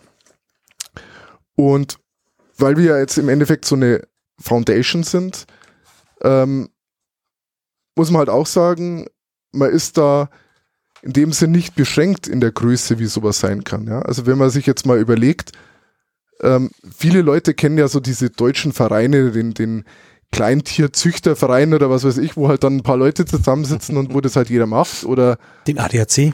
Den ADAC, genau, ja, das wäre halt dann eben mein, mein Das anderes ist das andere Ende. Ja. wo man halt dann sagen muss, das ist eben auch ein Verein, ja. Und der ADAC hat halt äh, zwei Milliarden auf dem Konto und eine Milliarde Umsatz und 8000 Mitarbeiter oder sowas, ja. Und dazwischen hast du dann auch noch ähm, eben so Institute oder solche Sachen, ja. Oder auch in dieser Softwarebranche, wenn du halt anschaust, Apache, Mozilla, das wird ja zum Beispiel von den Amis immer genannt, oh, ich war schon in der Community, in der Open Source Community drin, weil ich bei Apache irgendwie gearbeitet habe. Ähm, ich finde Apache gut und alles, ja, aber ich sehe das nicht als, als das, was ich als Community-Projekt verstehe. Sondern das ist für mich im Endeffekt irgendwie so, so eine gemeinnütziger Verein, äh, also Firma eigentlich, der halt gemeinnützig ist noch nebenbei. Aber das ist was Grundverschiedenes wie unser OpenStreetMap-Projekt. Und im Endeffekt hindert uns in OpenStreetMap, in der OpenStreetMap Foundation nichts daran, dass wir uns entwickeln und irgendwann auch mal ausschauen wie, ja, wie die Wikimedia Foundation oder wie Apache Mozilla oder eben wie der ADAC. Das Einzige, was uns daran hindert, ist, dass wir Mitglieder haben, die mitsprechen, die ihre Meinung kundtun und mitwählen. Und solange wir das nicht haben, ist es auch schnell mal passiert, dass sich da was ändert und dass Leute reingewählt werden, die halt da komplett anders denken. Also von dem her auch gleich wieder Aufruf an die Hörerschaft, alle Mitglied werden. Sie hörten den Werbeblock zur heutigen Sendung. Für die, O- den, den OSMF-Werbeblock. Ja. Das heißt sowas wie ähm, jetzt mal eine neue API-Version, die API 07 mal bauen oder den Flächen äh, Area-Datentyp mal in der API einführen. Das sind für dich einzelne Projekte, die dann halt Firmen von außen machen müssen. Ja, ich weiß nicht, ob das Firmen von außen machen müssen. Das kann man auch hergehen und sagen, ich mache ein Programm, wo ich eben sowas ausschreibe. Ich mache ein Google Summer of Code, wo ich die API erweitere. Ja, das sind, haben wir jetzt auch in Google Summer of Code in dem Jahr sind wieder so API-Erweiterungsideen dabei. Oder ich mache ganz konkreten Auftrag und sag, ich würde jetzt mal jemanden zahlen, um das und das zu machen. Aber es ist halt grundverschieden dazu, dass ich hergehe und sag, ich stelle jetzt einen Entwickler ein, der daran arbeitet und sich dann gut auskennt und das und das macht. Weil genau in solchen Momenten passiert sowas, dass es explodiert. Dass ich dann die Person eingestellt habe und dann ist sie halt schon da. dann hat sie den Area-Datentyp programmiert, dann kommt das nächste. Und da kann man vielleicht dieses tolle Beispiel mit dem Visual Editor von, von der Wikimedia Foundation sagen, die halt im Endeffekt auch da waren. Ja, wir haben halt hier unsere 200 Programmierer, die angestellt sind. Irgendwas müssen die ja den ganzen Tag machen. Dann lassen wir sie doch mal diesen Visual Editor schreiben. Dann kommt die Community, also die Leute, die jetzt äh, die, die Artikel schreiben und sagen, äh, der ist scheiße, nicht aktivieren will ich nicht. Ja, aber wir haben jetzt eine Menge Geld ausgegeben. Unsere armen Programmierer, die fest angestellt sind, haben das gemacht und so viel Arbeit gemacht. Wir pressen das jetzt einfach durch. Und dann gibt's halt ein bisschen Streit und im Endeffekt entscheidet dann ein Vorstand, der vielleicht auch einmal im Jahr noch gewählt werden kann, okay, aber trotzdem drückt das halt von oben her durch weil man jetzt halt viel Geld dafür ausgegeben hat durch diese bezahlten Mitarbeiter und jetzt muss ich das halt aktivieren, ja. Ja, du kannst es ja mal als Nutzer noch deaktivieren. Oder als, als äh, Kannst du machen, ja. ja, aber es ist halt erstmal Default oder auch dieser, diese neue Bildübersichtsseite, wo es ja auch riesen Shitstorm gab, weil die scheiße sei und was weiß ich. Ich will gar nicht drüber diskutieren, ob das jetzt gut oder schlecht ist, sondern einfach nur, dass es halt dazu führt, wenn ich Leute hab, die muss ich irgendwas machen lassen. Ja? da bin ich halt dann auch schnell jetzt im, im OpenStreetMap-Fall dabei. Da kann ich auch hergehen und sagen, ja, warum stelle ich nicht die Mapbox fest ein, dass sie die Data Working Group ersetzen? Weil die können das viel professioneller machen, ja. Und ich kann auch fest angestellte Anwälte einsetzen und die fangen halt dann mal an, wild rumzuklagen oder so, um, um ihre Gerechtfertigung, um sich da selbst ihre Stelle zu rechtfertigen. Ja. Und auch bei den, bei den Admins und, und Softwareentwickler habe ich natürlich das Gleiche. Also klar kann ich die fest einstellen und da lassen, aber dann müssen sie halt auch irgendwie was machen. Und da ist man halt dann schnell so weit, du willst es nicht in den Leerlauf schicken, dann gibst du ihnen halt irgendeine Aufgabe und dann haben wir als nächstes, dass wir Machine Learning machen, um unsere Karten zu erweitern. Die dann die Mapper ersetzen. Ja, ja ich weiß nicht, ob es die Mapper ersetzen, aber das ist halt auch so ein Punkt ähm, mit diesen mit diesen ganzen Automatismen, mit diesen größer angelegten Importen und so. Ich finde, wenn es sowas gibt, dann muss es halt zumindest aus der Community kommen und nicht fest ähm, durch bezahlte Leute kommen, ja. Das heißt, für dich geht dann sogar auch die Koordination der, also wenn du jetzt so ein Projekt ausschreibst, meinetwegen, und irgendwie so ein, du hattest ja verschiedene Beispiele genommen, braucht es ja auch jemand, der sich da dahinter klemmt und auch äh, zumindest auch das soll aus deiner Sicht auch aus der Community, also ehrenamtlich nicht bezahlt äh, rauskommen. Finde ich schon, ja. Also darf dann schon der Vorstand machen, macht's ja auch ehrenamtlich. Aber ich finde nicht, dass, dass man dafür jemanden braucht, der dafür bezahlt wird, um das wiederum zu koordinieren. Es dauert halt dann alles länger, ja. Ja, aber ist das schlimm? Also das, da bin ich mir nicht sicher, ob das schlimm ist. Weil ich meine, der Wert von unserem Projekt sind unsere Daten. Und die Daten werden von den Freiwilligen gesammelt. Und da ist es wurscht, ob, ja, ob die eine oder andere Sache länger oder kürzer dauert. Es demotiviert halt dann entsprechend Leute. Oder ist es dann halt für, für andere Leute, ähm, also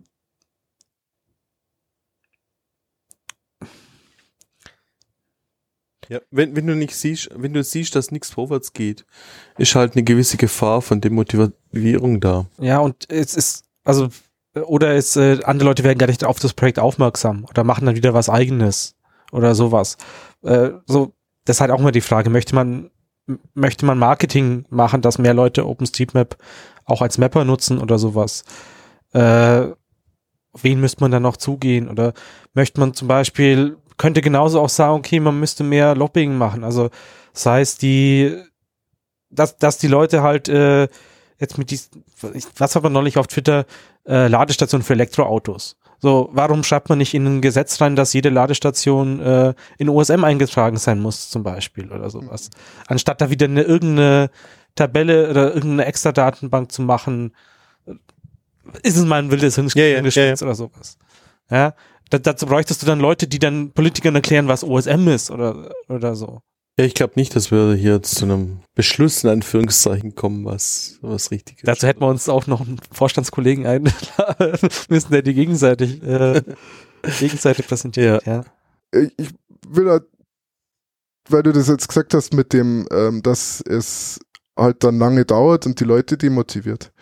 Da gibt's halt auch immer wieder die Stimmen, die halt dann sagen, ja, Facebook macht zum Beispiel dieses tolle Machine Learning da jetzt in Thailand, ja.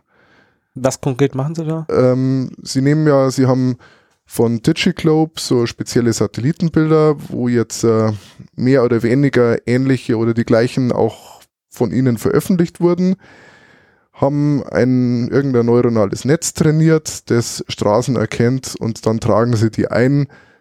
Ähm, nach größerer Diskussion dann angeblich auch alles mit manuellen nochmal Kontrolle durch Facebook-Mitarbeiter. Also Facebook nutzt OS, äh, bearbeitet da die OSM-Daten Genau, sozusagen. die benutzen sie intern, mischen sie, also in den schlechteren Regionen, wo jetzt ähm, hier TomTom nix hat. Ja.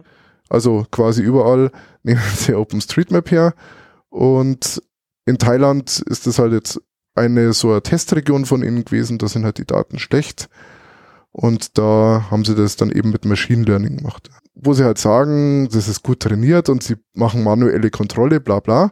Widerspricht dann- aber halt zu diesem, du hast dann keine Nutzer, die sich vor Ort, äh, keine Mapper, die sich vor Ort um die. Daten kümmern. Genau. Keine Community. Ja. Und da kannst du halt dann sagen, jeder, der dir erstens mal kommt und sagt, es geht nicht schnell genug, da kannst du natürlich immer kommen, ja, dann lassen wir es doch alles Facebook machen, ja. Dann brauchen wir am Ende gar keine Mapper mehr, weil ja äh, alles Machine Learning macht. Also das kann ich, sehr viel kann ich im Endeffekt mit Code und Geld ersetzen. Und da muss man halt mal sagen, da ist Facebook, Apple und Google besser. Weil egal wie viel Donations, äh, Spenden wir kriegen werden, Google, Apple und Facebook werden mehr Geld haben als wir. Zumindest, also siehst du auch mit, wenn wir jetzt wieder auf Google Maps mal zurückkommen, das sind sie halt teilweise einfach Technologietreiber, oder? Absolut, ja. So, und das, klar, so ein Feature, wenn du jetzt sagst, okay, lokalisiere mich auf der Karte über mein WLAN oder sonst irgendwas, wenn, wenn sich die Browser das jetzt äh, ähm, ändern, dass es nur noch geht, wenn du bei HTTPS auf der Seite bist, bei Google Maps ist es sofort umgesetzt, okay, weil sie wahrscheinlich auch die, das vorangetrieben haben und den Browser auch äh, an einer anderen Stelle schreiben. Bei uns, bei OpenOSM.org, dauert es halt irgendwie vier Jahre, bis wir jetzt auf HTTPS Default umschalten und die Leute, die das Feature benutzen möchten, nicht mehr in diese Falle reinlaufen, dass es irgendwie nicht funktioniert, weil sie bei HTTP da sind. Also mir, mir geht's da nochmal drum, dass man auf, auf diese Mapping-Ebene eben kommt. Wenn man dieses Argument der, der Befürworter von bezahlten Arbeiten weiterspinnt, eben durchaus sagen kann, du könntest dieses Mapping auch mit Bezahlen lösen. Ja? Warum bezahlen wir nicht ähm, generell Mensch dafür, dass sie uns die Bahnhöfe machen? Ja, weil sie es scheiße machen. Und es machen, zahlen ja eh andere Leute. Ja, Nee, also ich, ich finde, es bräuchte halt irgendwie so einen Koordinator, der halt Zeug am Laufen äh, hält oder sowas. Ich könnte jetzt x Beispiele runter tun, die aber eigentlich alles mal Themen für einzelne zukünftige Dinge sind, wo ich mir halt denke, da schaue ich jetzt wieder drauf, ach, an dem Thema hat sich immer noch, noch nichts geändert. Also ich bring's jetzt ist doch mal beispielsweise TMC-Tags ist immer noch so ein Chaos da drin. Äh, hat Pascal x Vorträge gemacht, wie man es denn eigentlich besser machen könnte.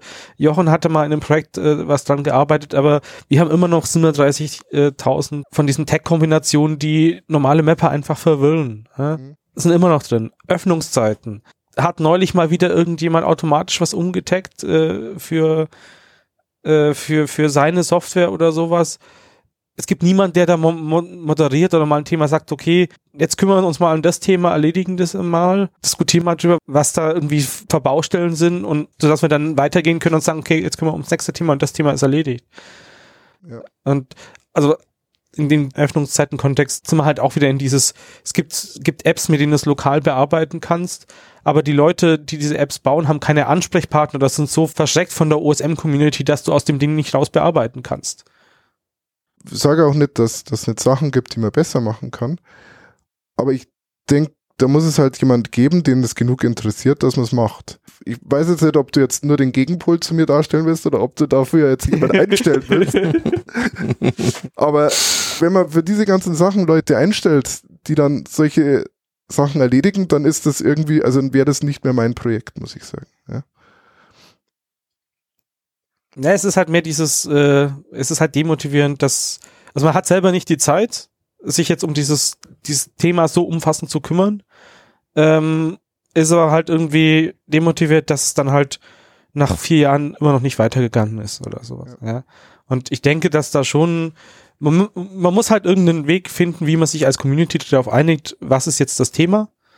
Und da gibt's ja, also ich, ich denke so ein bisschen an diese Liquid Democracy Tools, äh, die es ja da teilweise so, so gibt. Äh, ähm, also man muss halt so einen Weg finden, wie man sich als Community einigt. So, jetzt machen wir, kümmern wir uns mal um das Thema und, und treiben das mal voran.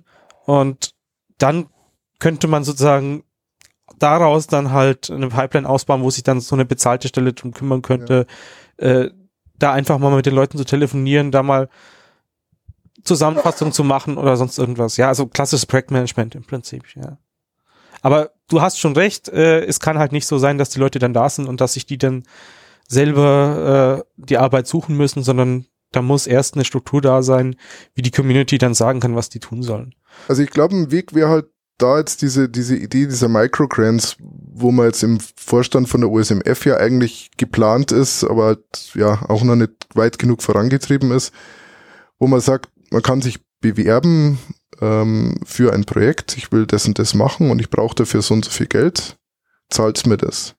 Und dann gibt's eine Jury, die dann halt drüber entscheidet aus der Community, die sich das anschaut, schaut, was haben wir an Geld verfügbar und das dann eben verteilt und ähm, die Projekte bewilligt sozusagen. Muss ich mir das dann wie diesen Prototype Fund äh, vorstellen, genau. wo dann mal ein halbes Jahr Vollzeit davon äh, in normalen Entwicklergehalt bezahlt wird, um sich darum zu kümmern? Oder ist das eher so, ich muss jetzt Hardware kaufen und mach da ein Microgrant oder sowas? Nee, ähm, es ist schon größer gedacht, also dass man auch sich Software bezahlen lassen kann. Aber es sind halt Ideen, das ist nicht ausgearbeitet, deshalb kann ich das jetzt nicht genau sagen, wie das dann im Endeffekt ausschauen wird, weil es da noch weder, also noch kein Konsens gibt, noch auch noch kein Konzept, das, das weit genug ist, dass ich jetzt sagen hätte, so und so schaut es aus.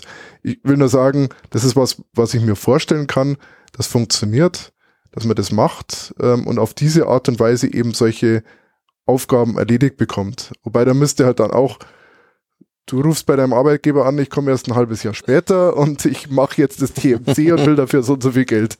Ja, das ja? ist halt, das ist halt immer so das Problem, ähm, dass du dann halt das erst auch mal leisten können musst, dir, äh, dir für sowas dann entweder frei zu haben oder dir halt frei zu nehmen. Ja.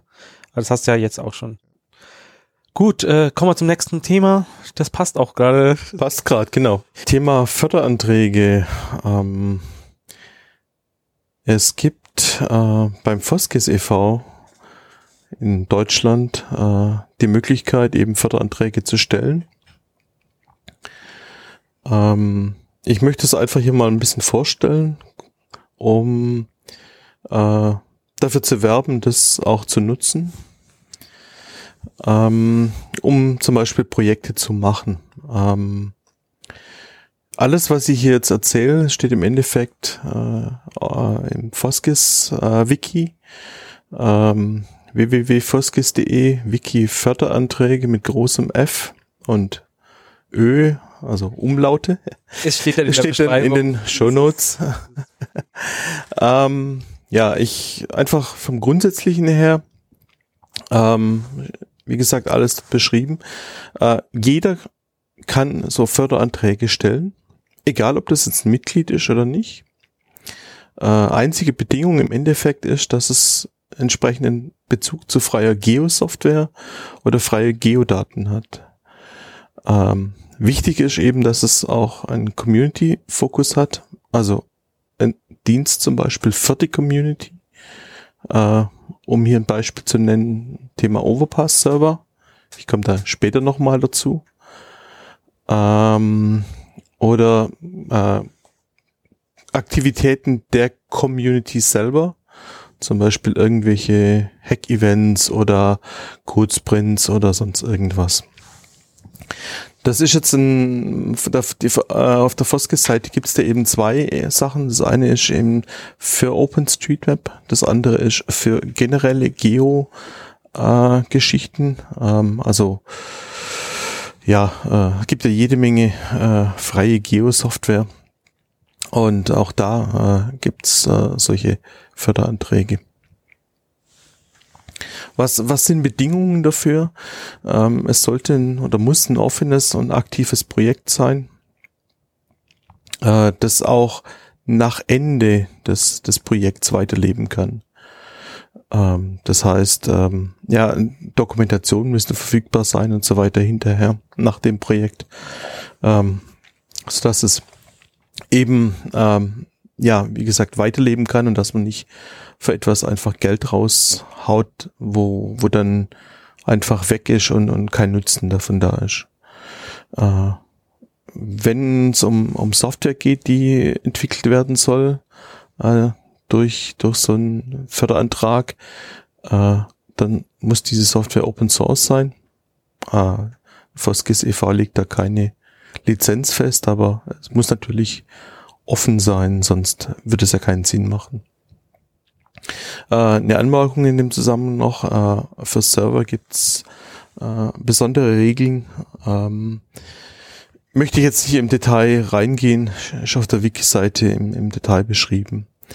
Ähm, Hintergrund einfach ganz äh, in zwei Sätzen. Ähm, es geht darum, ob man zum Beispiel bestehende Server mitnutzen kann oder ob man von Projekten eigenen Server braucht und so weiter. Deswegen gibt es da ein paar besondere Geschichten. Grundsätzlicher Ansprechpartner für Förderanträge ist der Vorstand. Äh, ich komme da gleich nochmal drauf. Äh, es gibt auch eine gesonderte E-Mail-Adresse dafür. Gucken wir uns das Ganze ein bisschen praktischer an. Wie wird es sowas ablaufen? Ähm, und wie ist es in der Vergangenheit äh, auch immer so gewesen im Endeffekt?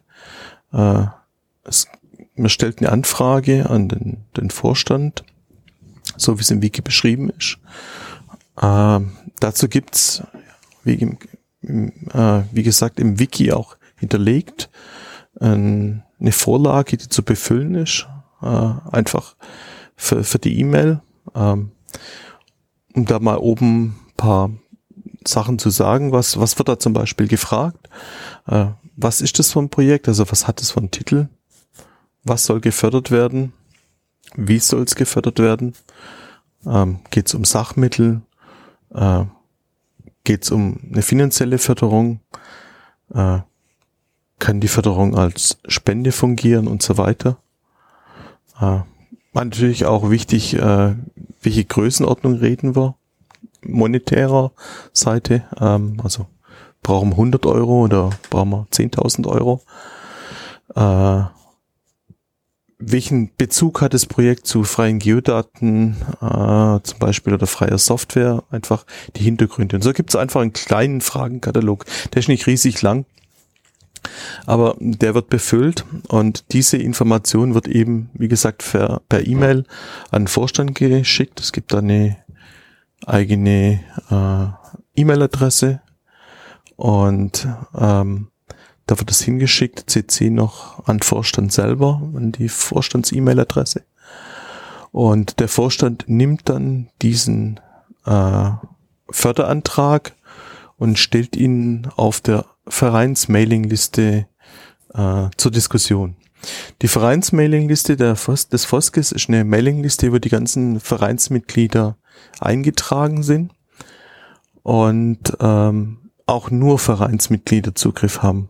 Das mag jetzt ein bisschen abgeschlossen oder sonst irgendwie klingen, aber hat sich in der Vergangenheit eigentlich be bewährt. Ähm, es gibt ein Archiv, aber das Archiv ist auch zugangsbeschränkt und äh, entsprechend äh, nur für, für Mitglieder zuständig. Ich muss aber ganz klar sagen, dass das die Diskussion nicht äh, irgendwo im, im stillen Kämmerchen oder sowas äh, dokumenti äh, gemacht wird, sondern wird alles relativ gut dokumentiert. Äh, die Anträge zum Beispiel sind alle im, im Wiki verfügbar, äh, sind auf der Seite mit äh, vorhanden. Ähm, auch werden regelmäßig durch den Vorstand da Updates gebracht, von wegen äh, bestätigt, dass das Thema in der Diskussion ist und so weiter. Ähm, und von der Seite, wie gesagt, es gibt eine Diskussion dann eben auf der Vereinsmailingliste durch die Mitglieder. Äh, daraus zieht der Vorstand dann seine, ja, sein, ähm, seine Meinung über, über, äh, über diesen Antrag, wie das sein sollte.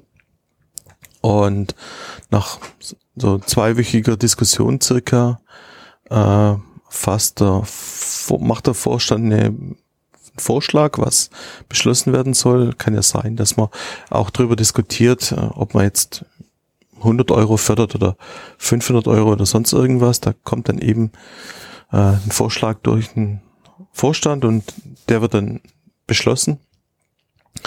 Äh, Zuge des, der Diskussion, das hätte ich, hatte ich jetzt gerade ver, äh, äh, verpasst zu, zu erwähnen, kann es auch entsprechend zu Rückfragen an den Antragsteller äh, kommen. Wenn das Mitglieder sind, dann ist das sehr einfach. Äh, dann sind die in der, auf der Mailingliste eh vorhanden. Äh, wenn das ein externer Antragsteller ist, dann wird er eben in diese Diskussion mit integriert äh, und so kann man Unklarheiten ausräumen und den äh, Antrag vielleicht nochmal anpassen. Das heißt, ähm, man muss kein Mitglied sein, um einen Förderantrag stellen zu Nein. dürfen. Kann jeder stellen, der, äh, ich sag mal, den Vereinszielen entsprechend äh, was erreichen will. Also Vereinsziele beim Foskis sind ja Förderung freier Geodaten und freier Software im Geoinformationsbereich. Und jeder, der dort irgendwas machen will, kann dort einen Antrag stellen. Wie gesagt, muss explizit kein Mitglied des Foskis e.V. sein. Kann jede Person machen. Nach zwei Wochen kommt es dann eben zu einem Beschluss durch den Vorstand und der wird dann äh, verkündet du hast uns den, den Prozess und die Prozedur dahinter erklärt äh, und wie man das so macht. Ähm, was ist denn bisher so aus über so einen Foskes e.V. Förderantrag angeschafft worden? Eines der Leuchtturmprojekte, die es äh, sicher gab, ist die Overpass API. Overpass Turbo kennen sicher viele, wenn man mal nicht einen kompletten Planet äh, runterladen möchte und sich dann filtern, sondern es schon serverseitig macht, nimmt man die Overpass API dazu. Ja. Genau.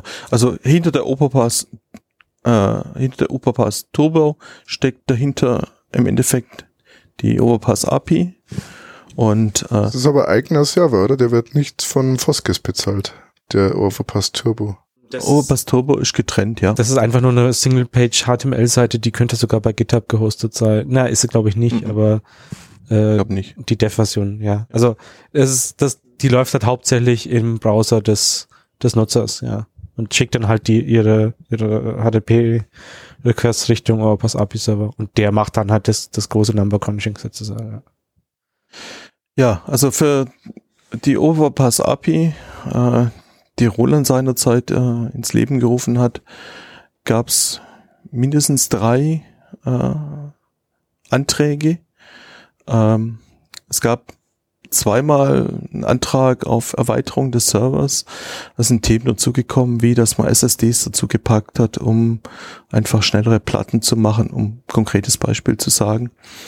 Und der letzte Antrag war Ende 2017, wo es darum ging, dass es einen Zweitserver gibt, äh, auf dem vor allem Entwicklung äh, dann läuft zum Beispiel und dass man eben auch Backup-Möglichkeit hat. Das heißt, wenn der Hauptserver runterfällt, dass dann ein zweiter Server da ist.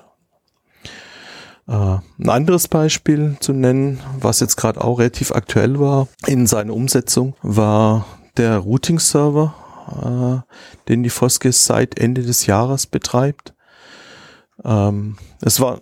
Ach, das ist das, was wir auf der äh, Foskis in äh, Passau so ein bisschen Genau. diskutiert hatten. Da hat man mit Michael dann, mit Michael Spreng, dem Datendelfin, gequatscht.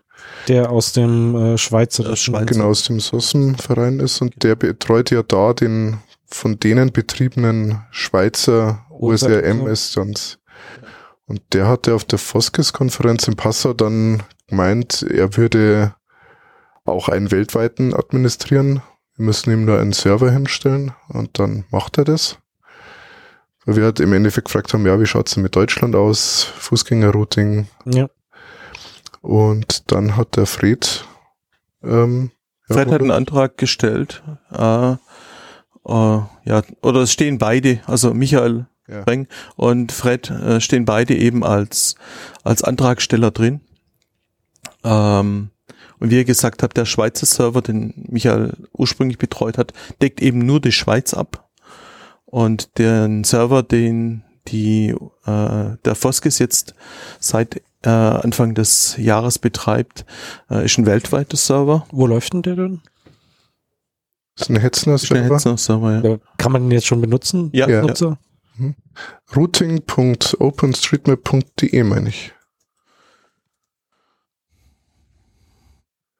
Und hat als Besonderheit auch, dass er drei Profile drin hat, meine Ja. ich, Genau. die er auch selber verwaltet. Also es sind Profile im Git von USRM drin. Aber soweit ich weiß, hat der Michael die ähm, etwas verändert oder modifiziert, um da, ja, um das Fußgängerrouting besser zu machen als das Default. Und dann kann man halt einfach typisch diese zwei Punkte setzen und dann sucht er halt den Route. Genau. Und halt auch extra schnell, weil halt alles im Arbeitsspeicher oder so ähnlich liegt oder sowas, ja.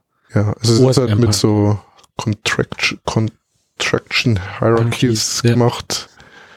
Ähm, An dieser Stelle noch sei nochmal auf den entsprechenden Vortrag von äh, Frederik auf der letzten Foskis äh, verwiesen, wo er das alles mal miteinander vergleicht, die ganzen Routing-Dienste. Oh, äh, Schrägstrich Software. Und da ist halt so, dass man für jedes Profil muss man eigene Contra Contraction Hierarchy erstellen, die natürlich auch Speicher braucht und deshalb ist es nicht so einfach, dass man beliebig viele Profile macht und das ist natürlich da schon recht cool, dass man drei Profile hat. Und das sind meines Wissens auch zwei Server, die, ich weiß nicht genau, wie er es macht, aber ähm, das Erstellen dieser ganzen Hierarchie oder des Parsens des Planet-Files dauert ungefähr 24 Stunden und er updatet täglich und das braucht, also lastet den kompletten Rechner aus. Deshalb hat er auf dem einen Rechner wird im Endeffekt jeden Tag einmal Planet durchgepasst und dann auf den anderen rübergespiegelt und da wird dann der eigentliche Routing-Dienst hier ausgeführt. Wobei er jetzt noch nicht integriert ist auf der Karte von OpenStreetMap.de. Wird noch, soweit ich weiß, jemand gesucht, der das mal macht und ja, da so wie auf der osm.org Hauptseite eben oben einbindet, dass man das Routing da benutzen könnte. Aber Das, O- das, Ganze ist auch noch relativ neu, muss man sagen. Also Ja. ich bin mit Michael äh, auf dem 34C3 zusammengesessen. Er war ja am der OSM Assembly auch da. Mhm. Und da ist das gerade so im Beta-Status äh, am Laufen gewesen, also zum Jahreswechsel jetzt gerade. Und ja, von dem her ist alles noch relativ neu. Flächenrouting ist aber noch keins drin, oder?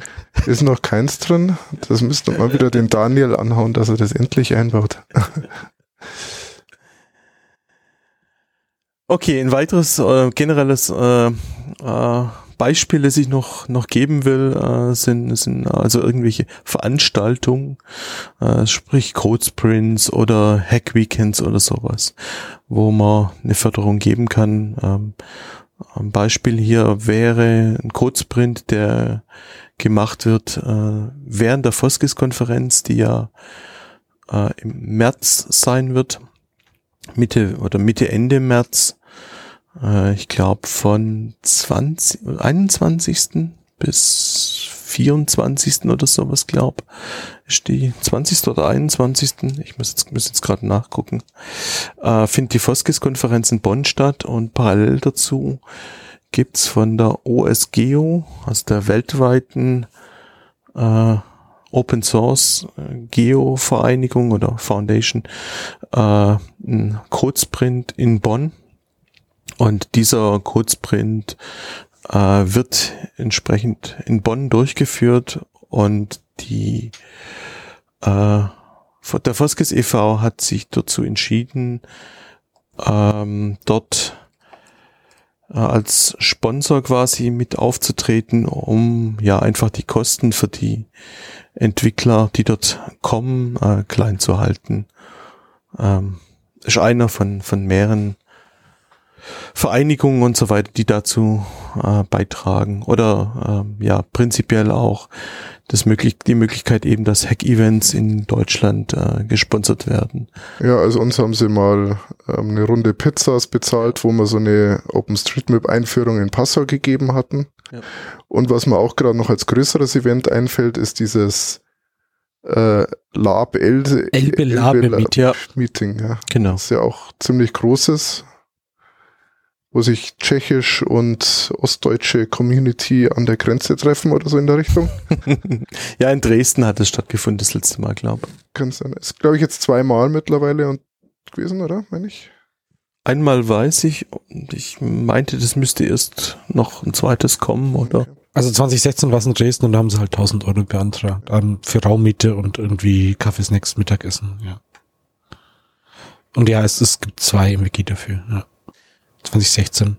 Ähm, war ein, auch in Dresden, ja. Ja, grundsätzlich kann man sagen, die, die Grundstimmung unter den Mitgliedern im Verein ist relativ großzügig. Also wenn das, wenn das Projekt irgendwie halbwegs sinnvoll ist, wird es, äh, wird es angenommen und befürwortet von den Mitgliedern, so dass es dann auch durch den Vorstand beschlossen wird. Es gibt ganz wenige Projekte, muss man ehrlich sagen, die von der Community mehr oder weniger abgelehnt wurden oder mit sehr kritischen Fragen äh, bezogen. Äh, also werden eigentlich zu wenig Anträge gestellt, wirst du sagen. Also das auf jeden Fall. Das, äh, ja. das ist, was der Friede immer sagt, äh, im Endeffekt Foskes e.V. hat genug Geld, ja. weil die Foskes Konferenz normalerweise ein dickes Plus macht. Und eigentlich ist ja Vereinsziel vom Foskes, diese Unterstützung von solchen Projekten zu machen und da sind die Förderanträge einfach eine super Sache dazu. Und es sollten eigentlich mehr Leute Förderanträge stellen, ja. Ähm, du hast gerade gesagt, es werden wenige abgelehnt. Hast du Beispiele, was abgelehnt worden ist und warum? Ja, äh, ein Beispiel, das ich äh, noch sehr im Kopf habe, war, als jemand ähm, eine Karte für, für speziell für LKW-Routing machen wollte. Das wäre nicht abgelehnt worden, aber er wollte es irgendwie bei sich zu Hause auf einem Rechner machen, den der Foskis e.V. zahlen sollte. Irgendwie. Also das war ein bisschen, da gab es ein paar kritische Nachfragen und dann hat er irgendwann quasi die Flinte ins Korn geworfen. Also das, es war einfach es, ja, man hat damals mit ihm geredet, von wegen, wenn er das auf einem Server macht, der frei zugänglich ist für jeden und nicht nur für ihn, so dass eben, wenn er in drei Wochen sagen würde, ich habe keine Lust mehr, dass er jemand anderes dann dran arbeiten könnte oder das Projekt weiter betreiben könnte, dann, dann wäre das sicher nicht abgelehnt worden. Aber es war eben zu speziell, so wie er es wollte, äh, und, und eben nicht für die Community wirklich zugänglich. Und das war schlichtweg damals das Problem. Also es muss eben ein offenes Projekt sein. Das war da, da nicht gege gegeben. Mhm. Ähm, das, das war jetzt, wie gesagt, einer, der mir einfällt. Es wird manchmal auch zurückgezogen im Zuge der Diskussion äh, oder zurückgestellt, dass man sagt, okay, das ist noch nicht ausgereift. Äh, weiß ich was, es gab vor ein paar Jahren mal die Idee äh, für Mitglieder, die äh, auf Konferenzen da sind oder sowas. Also jetzt abseits der Foskis-Konferenz, was sich was, äh, zum Beispiel die OSM Assembly auf dem, auf, auf dem Kongress oder sowas, äh, dass die ein einheitliches Erscheinungsbild haben und als OpenStreetMap oder Foskis Mitglieder erkenntlich sind und dafür eben T-Shirts zu, äh, zu, zu, zu kaufen auf Vereinskosten. Und das Thema wurde dann einfach, muss man so sagen, nicht durchgezogen. Also es wäre sicher irgendwie durchgegangen, wenn es eben bis zu Ende durchgezogen wäre, worden wäre. Aber ähm, das ist auch ein Thema, was eben steht auch drin in, in, im, im Wiki, also man kann es da nachlesen. Ähm, aber das ist eben nicht ernsthaft genug dann vollends zu Ende gebracht worden und deswegen ist es im Endeffekt nicht dazu gekommen und nicht gefördert worden. Mhm. Ansonsten habe ich gerade noch so ein Beispiel gefunden, wo jemand die Arbeitszeit äh, für eine äh, Poi-App äh, unter iOS bezahlt haben wollte. Ach ja, genau. Genau. Habe ich auch dagegen gestimmt. Auch, oh ja. äh, und da hieß es dann äh, wieder, ja, äh, der Vosk zahlt prinzipiell keine Arbeitszeit. Also das, was wir sozusagen am Ende von dem vorigen Thema hatten mit äh, Ding, ist beim Postgis ist mhm. momentan eben nur, anscheinend nur Hardware. Könnte man sich ja auch mal überlegen, ob man dieselbe Diskussion, die man in OSMF hat, auch, auch im Foskis mal überlegen möchte, aber ja, bei ihm war es aber, glaube ich, auch ziemlich open-ended. Er hat halt, ja, ja. er wollte sich quasi Zeit zahlen lassen und wenn er nicht fertig wird, dann ist Pech so in der ah, Okay. Ich bin mir aber nicht ganz sicher. Ja. Ich glaube, das war etwas komisch. Es war etwas, auch etwas strange. Es war nicht, so wie man sagen wird, äh, so ist äh, normal. Aber irgendwie, da gab's Haken dran irgendwie. Mhm. Ja, ein, ein letztes Wort noch dazu im Sinne von, ähm, woher kommt das Geld? Ähm, das eine ist eben, wie Peter das vorher gerade schon erwähnt hatte, die Foskis-Konferenz als Konferenz wirft im Allgemeinen äh, Geld ab und das wird dann eben für solche Dinge verwendet. Äh, das andere, äh, was, was dazu verwendet wird, ist eben Spenden an Foskis e.V. Ähm, zum Beispiel äh, hat man Geld genommen, das äh, mit dem Verwendungszweck OSM äh, gespendet worden ist, um es für die Overpass API zum Beispiel zu verwenden. Also es sind sachgebundene Spenden. Äh, da unterscheidet der, der Foskis e.V. sehr wohl, äh, wenn OSM als Verwendungszweck angegeben ist und das wird dann eben OSM gebunden auch äh, verwendet und ein Beispiel war eben, wie gesagt, äh, die letzte Erweiterung des, des äh, der OSM-API oder der, der Server für die OSM-API. Die ORPAS-API. Genau. Dann noch ein Disclaimer am Ende von dem Thema.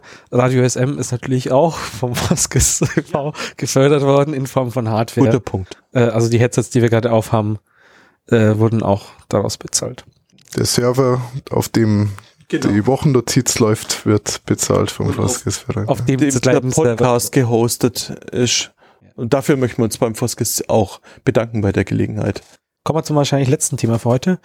Jetzt sind wir also gerade bei der Foskis, also dem Foskis e.V. Es gibt natürlich ja auch noch die Konferenz äh, inklusive OSM Samstag, die dieses Mal äh, in Bonn stattfindet. Ja, also im Endeffekt sollte man eigentlich auch hier nochmal ein bisschen Werbung machen, dass die Leute kommen.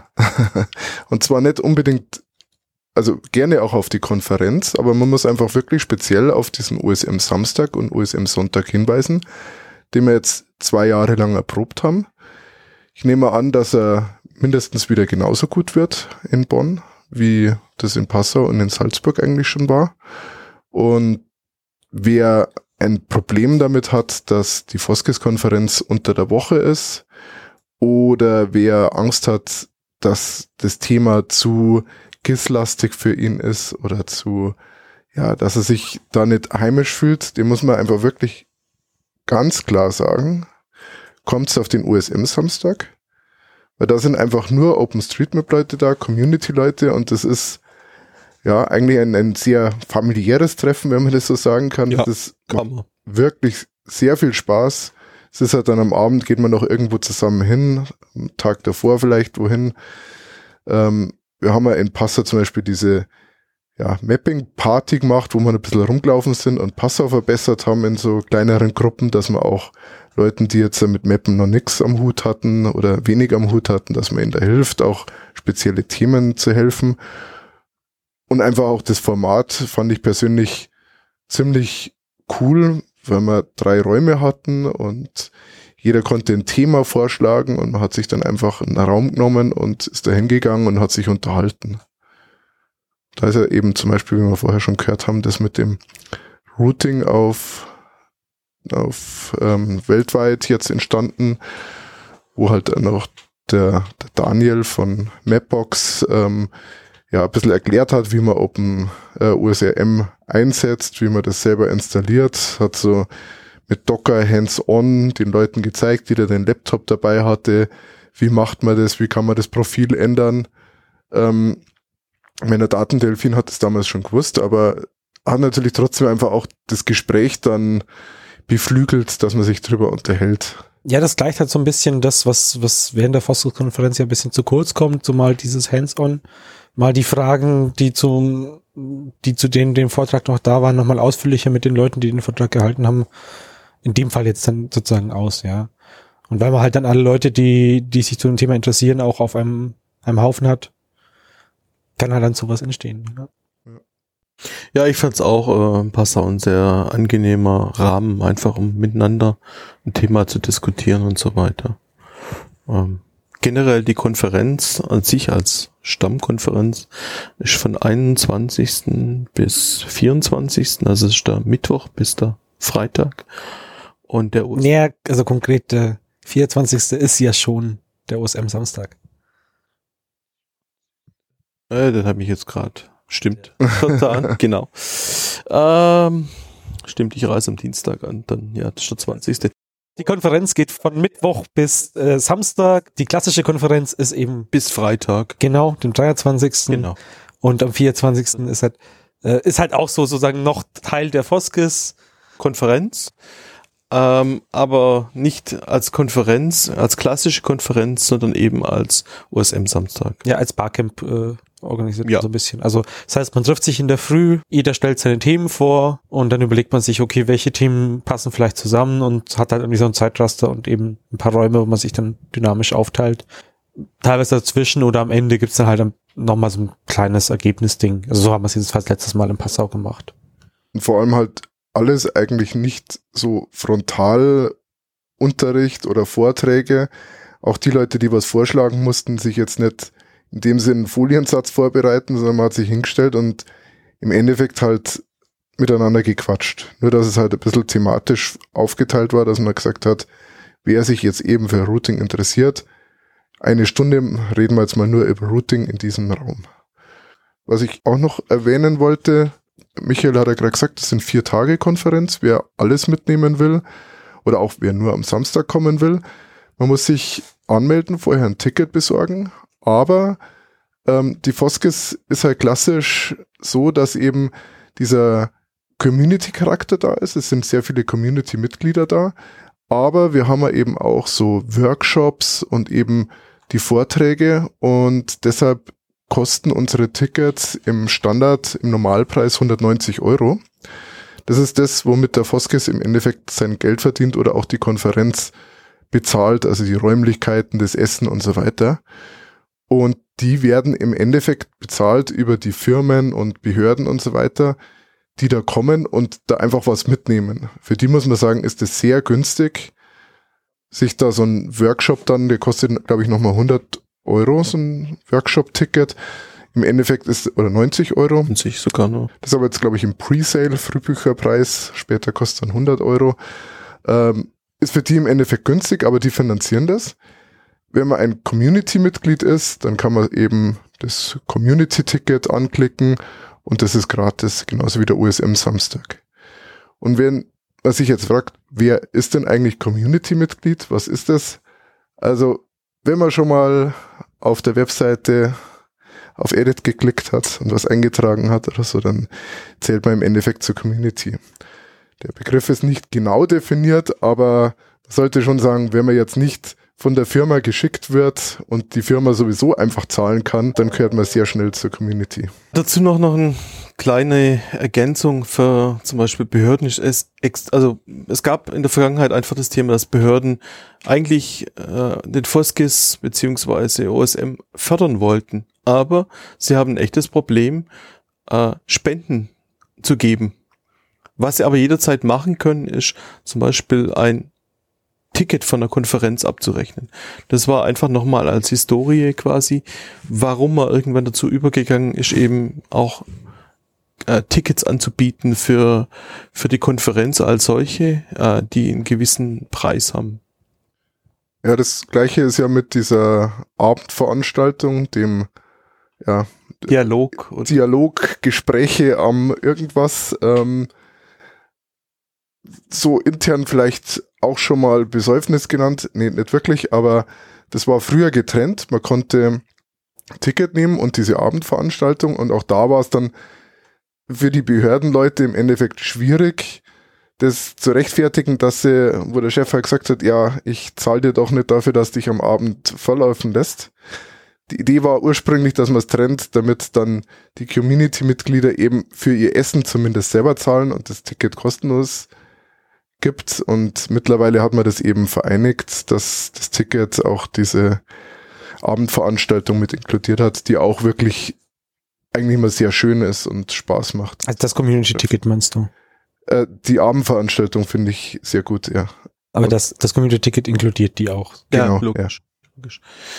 Ja, das, diese Abendveranstaltung ist auch nicht wirklich nur, nur ein Besäufnis, sondern es geht einfach darum, zusammenzukommen und zu, zu reden. Eigentlich der Gedanke, den man im OSM Samstag gezielt macht, auch versuchen eben für die klassische Konferenz möglichst ein bisschen reinzukriegen, dass irgendwelche Leute vielleicht zusammen am, äh, am, an einem Tisch sitzen und über Themen diskutieren, wo sie sonst vielleicht nie zusammengekommen wären. Das Jahr heißt sie dann übrigens Campus-Dialoge. Letztes Jahr in Passau hieß sie Dialoge am Inn.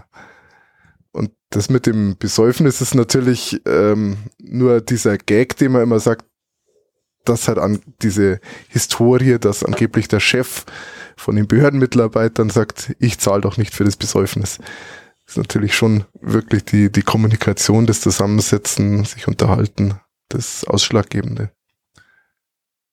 Genau, aber eigentlich wollten wir nur auf den USM-Samstag am 24. Mal ziehen lassen. Naja. Besonders hinweisen, ja. Genau.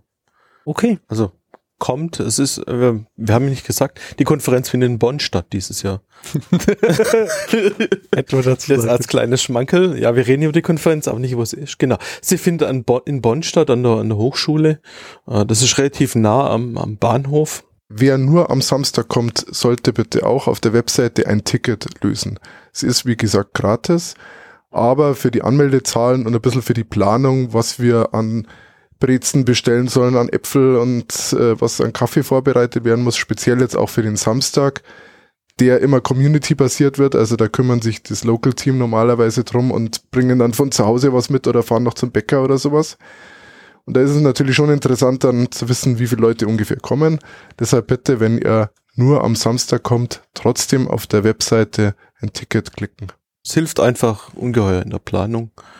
Ähm, ja, letztes Jahr in Passau, um ein Beispiel zu nennen, hat es Pizza mittags gegeben, die der Foskis da bestellt hatte oder das, das, das Local Team.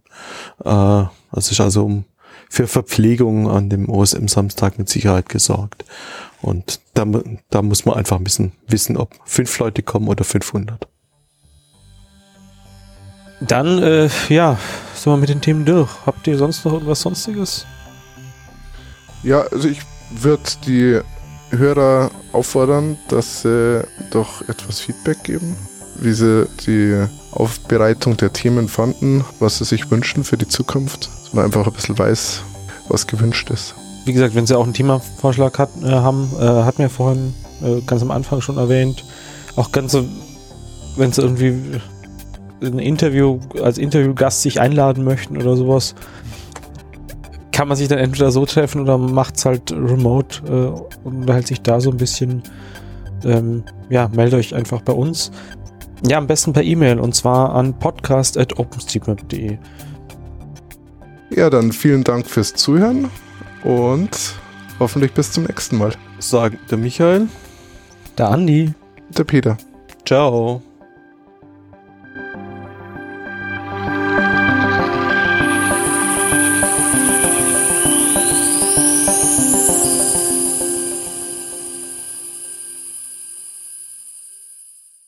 Ciao.